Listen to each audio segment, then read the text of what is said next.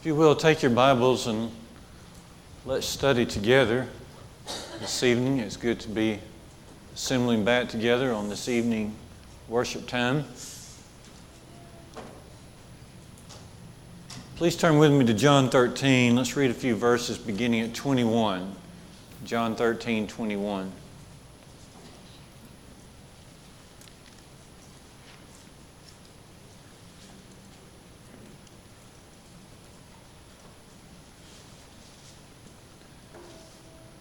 After saying these things, John 13, 21, after saying these things, Jesus was troubled in his spirit and testified, Truly, truly, I say to you, one of you will betray me. The disciples looked at one another, uncertain of whom he spoke. One of his disciples, whom Jesus loved, was reclining at the table in his bosom close to Jesus. So Simon Peter motioned to him to ask Jesus of whom he was speaking. So that disciple, leaning back against Jesus, said to him, Lord, who is it? And Jesus answered, It is he to whom I will give this morsel of bread when I have dipped it. So when he had dipped the morsel, he gave it to Judas, the son of, Simon Iscariot. And then later, then after he had taken the morsel, Satan entered into him. And Jesus said to him, What you're going to do, do quickly. We're going to focus on Judas and Jesus for a few minutes together this, this evening. Judas and Jesus. To give a little background, the chapters of Matthew 26 and Mark 14 and Luke 22 and then here in John 13 all go together as far as the chronological time in the life of Jesus. Jesus is meeting with his disciples and they are at the Last Supper and he's instituting the the new Lord's Supper, speaking with them about that. And he reveals to them who it is that would betray him. Matthew, Mark, and Luke follow close to the same pattern. If you look at Matthew 26 and verse 14, you'll see Judas is making the deal with the chief priest about betraying Jesus for 30 pieces of silver. And then you'll see later in Matthew 26, along about verse 20 and following, that Jesus will predict to his disciples during this Last Supper that it is Judas who will betray me. And then later in the chapter, later in Matthew 26, later in Luke 22, and later in Mark 14, you see Judas coming with the band of men, band of soldiers, lights, right in the, in the dark, in the Garden of Gethsemane, and he comes up and kisses Jesus because he had already to the chief priest had given a sign and said, The one that I kiss, seize him and take him away. So we want to focus this evening on Judas and Jesus. And I want to do three things with you. First, I want us to see the emotional impact that this betrayal had upon Jesus. And then I want us to see the twisted character of Judas. And then I want us to see the ultimate destiny of Judas. And this will help us to learn more about our Lord. Appreciate those good songs about Jesus that we've been singing. This will help us learn more about our Lord. It'll help us to understand how to stay away from the dark path that Judas took. And we'll also be inspired to go to heaven and not go anywhere else. First of all, was Jesus emotionally troubled by the betrayal of Judas? And you can see that he is. Look right here in John 13 21. After saying these things, Jesus was troubled in his spirit. And then he said, Truly, truly, I say to you, one of you will betray me. Someone might say, Well, how could Jesus be troubled since he already knew that Judas would betray him? Now, that's very true. In fact, if you flip back to John 6 and 64, John 6 and 64, you'll see that um, Jesus says, There are some of you who do not believe. And then it is said in a parentheses, For Jesus knew, John 6 64, Jesus knew from the beginning who those were who did not believe and who it was who would betray him. And so someone might say, well, since he knew who was going to betray him, and since he knew what was going to happen, then he would not be as much uh, emotionally disturbed. But that's not true. Because doesn't the Lord know everything about everybody? Doesn't He know you inwards and outwards? Doesn't He know you backwards and forwards? Absolutely, He does. And doesn't the Lord, doesn't He know you and doesn't He love you? Doesn't the Lord want each of us to be saved? We know that it does. 1 Timothy 2, verse 4 God would have all men to be saved and come to the knowledge of the truth. And isn't God grieved when someone turns their back on Him? Absolutely, He is. These feelings that God has for everyone, He had those same feelings for Judas. Absolutely. In fact, we can underscore this in our hearts. No one has ever lost as much as God. No one has ever suffered as much loss as God. Think about that. Think about all the people who have ever lived on this earth. Think about how that each person who's ever lived on the face of this earth, God knew them inwards and outwards. God loved them. God wanted them to be saved. God when they turned their back on him, God was very much grieved. He felt each of those losses, and he still does. He, he feels each of those losses personally. On top of that, God sent his own son to suffer in our behalf. I again say to you, no one has ever suffered as much loss as the Lord God. That's something to underscore and emphasize because sometimes we get the feeling, well, I've lost this and I've lost that one, and I, well, stop and back up and consider that no one will ever have suffered as much as the Lord God. And it's because He knows and loves and desires our salvation, each one's salvation, and yet, as we studied the other day, we studied the, the narrow way and the broad way. So many have turned their back on him, and each one that has, God felt that personally. And those same feelings go toward Judas here.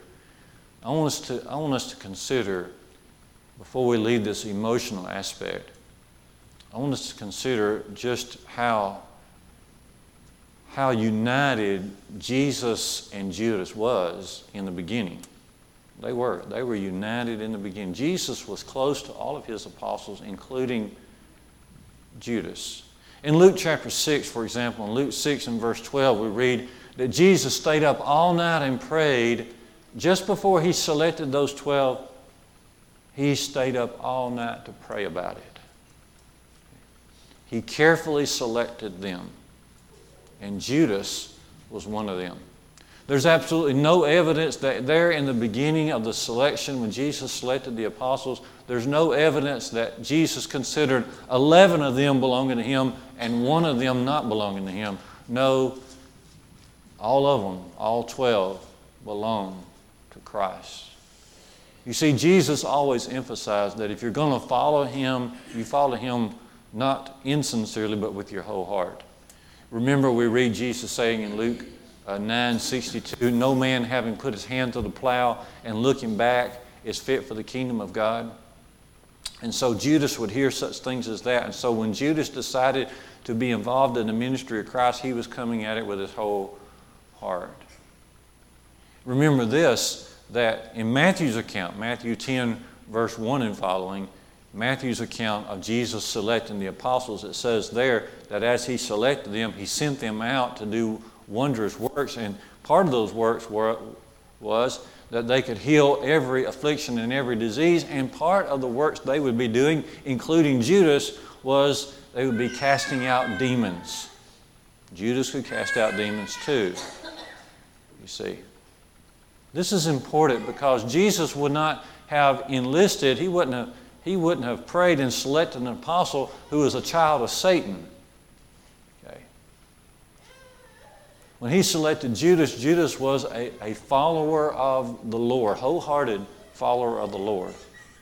Remember the little conversation over Matthew 12, about 25, 26? The, the Pharisees were complaining or they were criticizing. They said, Yeah, Jesus cast out demons, but he does it by the power of Beelzebub, the prince of the demons. That's how he does it.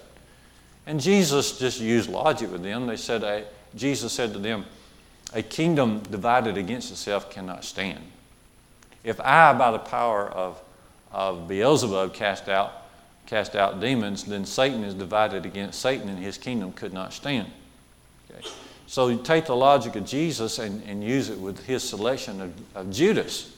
He's not going to select Judas unless Judas is a wholehearted follower. He was a wholehearted follower. They were one in the ministry. He gives Judas the power to cast out demons because they're going to work against the, this, the kingdom of Satan.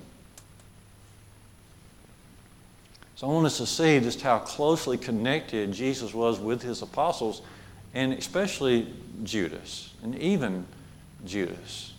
Add to that this that, that at the end of the three years, all the way down to the Last Supper, right before the cross, at the end of the three years, Jesus begins to say, One of you are going to betray me.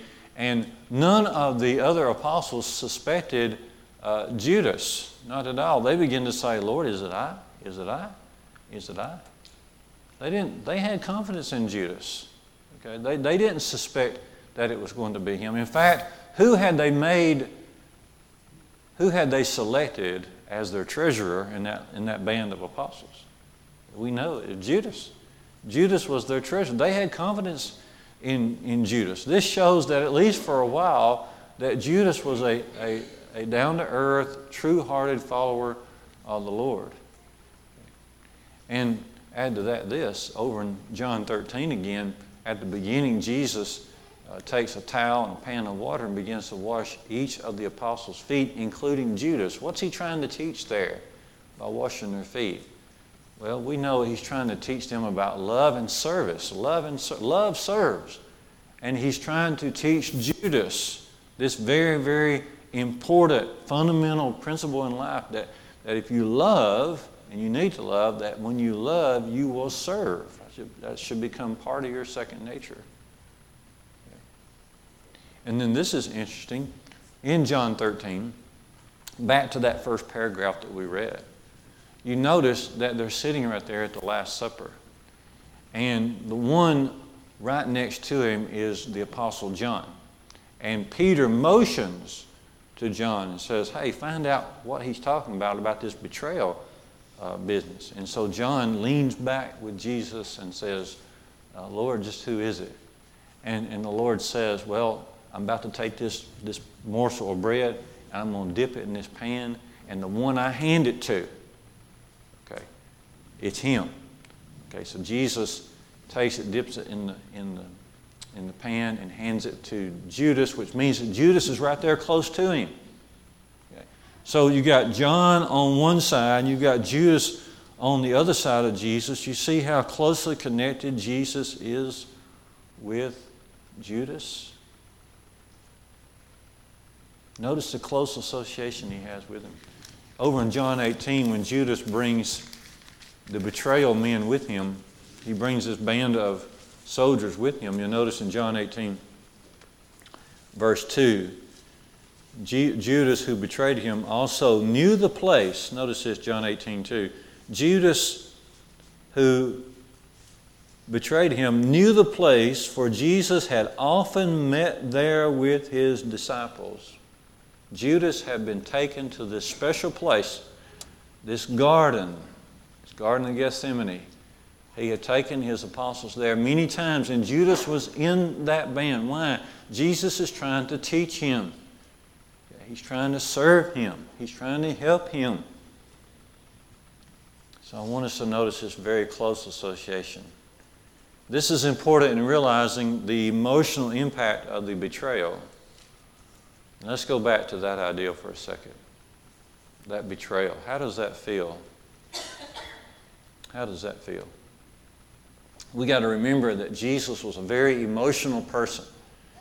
Sometimes he's expressing joy, sometimes he's expressing grief, sometimes he's expressing surprise. We know that he enters the garden, he's expressing anguish toward uh, dying on the cross for our sins. But here's another emotion he's expressing, and he's going to be experiencing this just like many do on earth, and that is the emotion of being betrayed. We might can think of others in the Bible who, who were betrayed. I, I think right away of, of Joseph of the book of Genesis and how that his own brothers, his own brothers left him in that pit. What must have he thought? His own brothers. I think about the Apostle Paul way over in the New Testament. In fact, there's a passage he explains this in Philippians 1 15 to 18, where he says, Now some preach Christ in a very sincere way and they're doing a lot of good. Other, preach, other people preach Christ because of rivalry and strife, hoping to raise up affliction in my imprisonment here. Paul's writing to the Philippians and he's in prison. And somehow or another, who can ever, ever explain this? Somehow or another, there are, there are brethren who are preaching in the brotherhood of Christ who are, who are kind of glad that Paul's there in prison. In fact, they want him to stay there. In fact, they hope that his suffering gets worse in prison. Okay? And what is Paul's reaction to that? Paul's reaction is, well, at least they're preaching Christ. And I'm going to rejoice in that part. I'm going to rejoice in that part. They're, at least they're preaching Christ. And, and, and, and he implies he'll just let the Lord handle uh, the other parts of their heart. Well, how does that feel? How does that feel?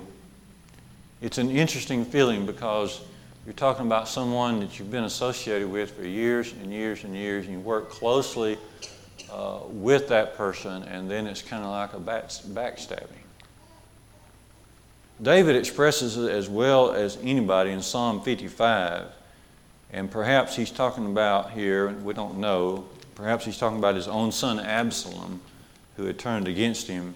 But in Psalm 55, verse 12, let's notice David's words, just to bring out the emotional aspect of what Jesus is experiencing. But in Psalm 55, verse 12, listen to David. David says, For it is not an enemy who taunts me. If that was the case, David says, I could bear it. I could bear it. It is not an adversary who deals roughly with me, David says here. He says, if that was the case, then I could hide from him. You see his reasoning here? He says, if it's an adversary, if it's an enemy, then I could bear that. I could even hide from that, but it's not that. Verse 13, Psalm 55. But it is you, it is you, a man, my equal, my companion, my familiar friend. That's who David's talking about. And that's what Jesus is feeling as well. You might want to flip your Bible back to Psalm 41 right quick since we're in that territory. Psalm 41, verse 9. This is an actual prophecy of the betrayal of Judas. Psalm 41, 9. Even my own familiar friend in whom I trusted, who ate bread with me, has lifted his heel against me. Jesus will quote that in John 13, verse 18. Jesus will quote as he talks about Judas betraying him, he will quote from this verse in John 13, verse 18. Uh, even my own familiar friend has lifted up. He ate bread with me, and now he has lifted up his heel against me. Here's one thing we can know if we ever have feelings of, betray- of being betrayed, we can know the Lord understands better than anybody. And also, we can know the Lord went through this for us, for each of us. He knew this was coming. He did know early on, He knew from the beginning who would betray Him. But because the Lord is so perfect, just because He knew who would betray Him, that would not hold back His feelings of love and desire and compassion and service to Judas just as well. Remember, the Lord knows exactly what we're going to do too, and He still expresses His love to us constantly. He knew what was coming, and yet He did not hesitate. He would not, he would not stagger. He went on to the cross. He went through this in our behalf.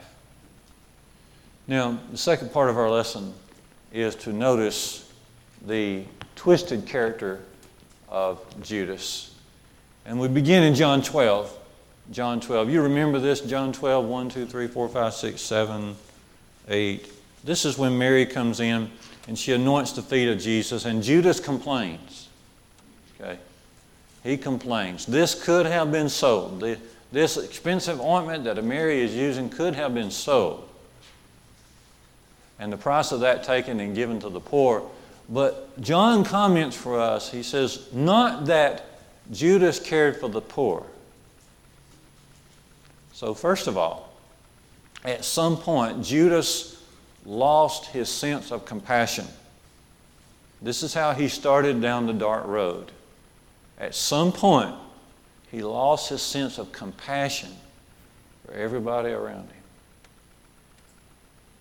This is a, this is a very important sign that we can use on ourselves. My sense of compassion, especially toward the poor. If I ever find myself not having the compassion for the poor, then I need to stop and say, Watch out. The devil's, the devil's working on me. John says in 1 John 3, verse 17, he says, If you see your brother in need, and shut up your bowels of compassion to him. How is it that the love of God dwells in you? It doesn't. The love of God does not dwell in us if we shut up our bowels of compassion toward another. So Judas started on this road because he lost his sense of compassion. But also, stating right there in John 12, he loses his sense of honesty.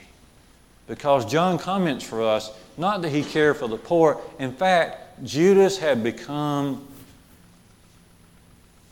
a thief, he would dip his hand into the treasury box. They had made him treasurer, but he had become involved in petty theft. He would take, when he felt he needed something, he would take money out of that box and just use it for himself. He lost his sense of honesty. How can you do that? There's a lady at, at lunch today where I was uh, preaching, and and we're having a fellowship meal, and, and she came up and says, I know where you live. I said, How do you know where I live? She said, Rodens. Everybody in North Alabama comes to Rodens.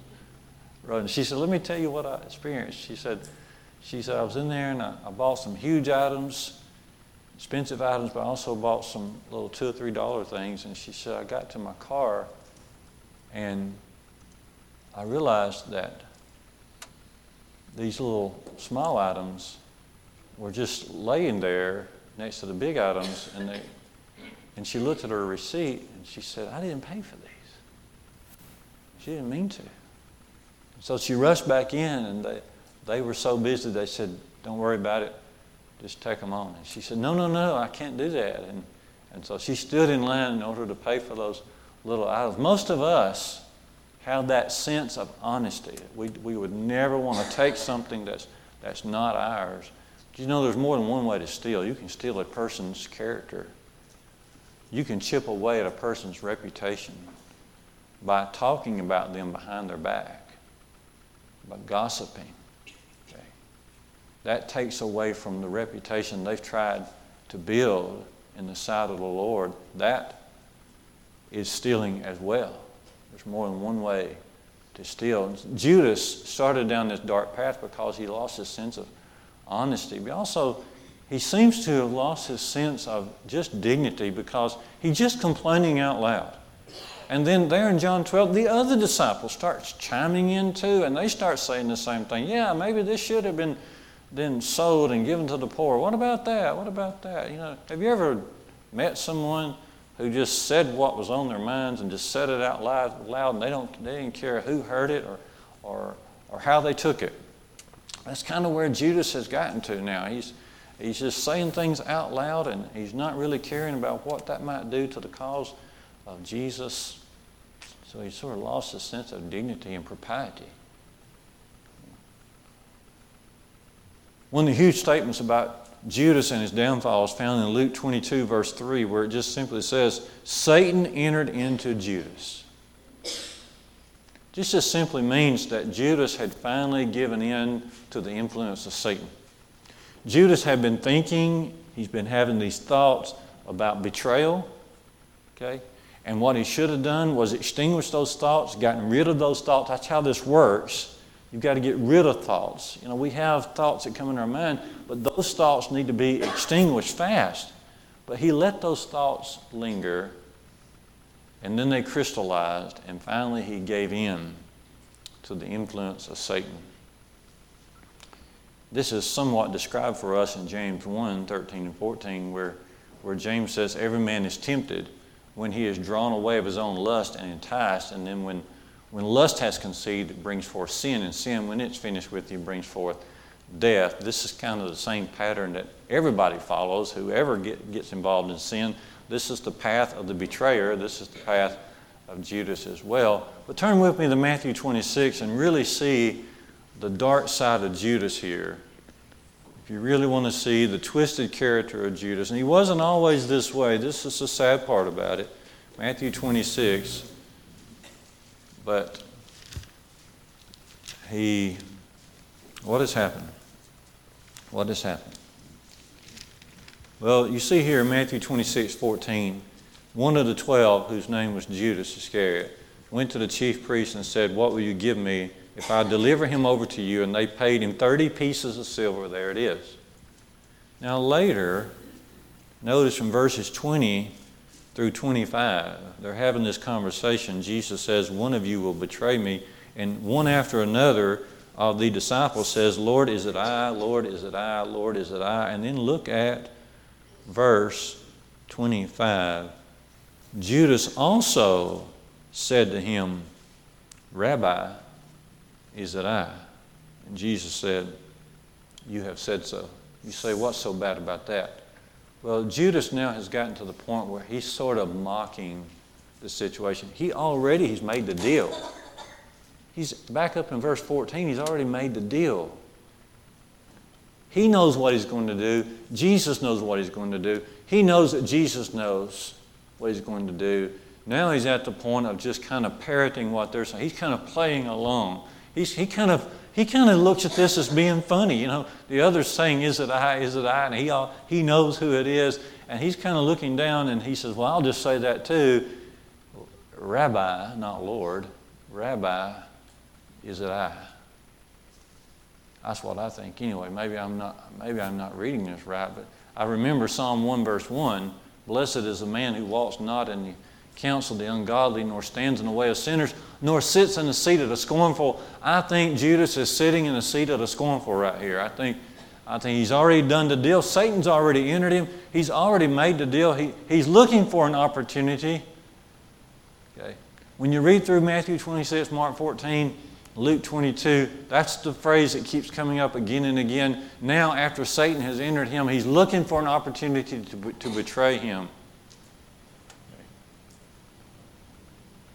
And now he's made the deal, and now Jesus is talking about what's about to happen to him. Others are wondering, and he kind of finds this funny. And he just begins to just repeat what they, they were saying. So we notice the twisted character of Judas. Now, finally, this evening, his ultimate destiny. In John 17, verse 12, Jesus refers to Judas as the son of perdition. The son of perdition. Or another word would be son of destruction. Son of destruction. Son of because it is Judas himself who has carved out his ultimate destiny. That's the way it is for everybody, in a sense. We are carving out our eternal destiny. In fact, there in Acts 1:25, as they're as they're working it out, the apostles are working it out to replace Judas with Matthias. Peter remarks and says, Judas left the ministry and went to his own place.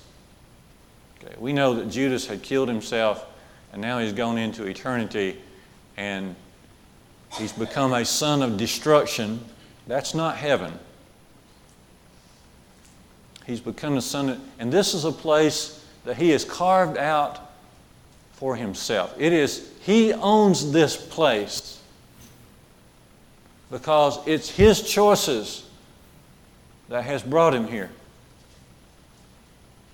In fact, right there in John 17 12, Jesus is praying to the Father, and he says, Father, of those that you have given me, these 12 that you've given me, I have lost none of them except this one, the son of perdition. Now, notice how that Jesus refers to, to Judas as lost.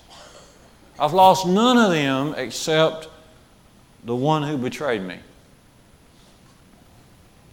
The ultimate destiny of Judas is, is uh, easily seen. But to finish this off, notice the words of Jesus in Matthew 26. I'm going to begin at 22. They were very sorrowful and began to say to him one after another, Is it I, Lord? He answered, He who has dipped his hand in the dish with me will betray me. Notice verse 24 the Son of Man goes as it has been written of him. In other words, Jesus is saying it was prophesied that this would happen. I knew this would happen. So the Son of Man goes as it is written of him. But woe to that man by whom the Son of Man is betrayed. It would have been better for that man if he had not been born. I believe that could be said of anybody who turns their back on the Lord. Not just Judas, but any of us. Any of us that, that start down that, that dark road of betrayal or the dark road of unfaithfulness, it will have been better. And we'll have an eternity to think about it.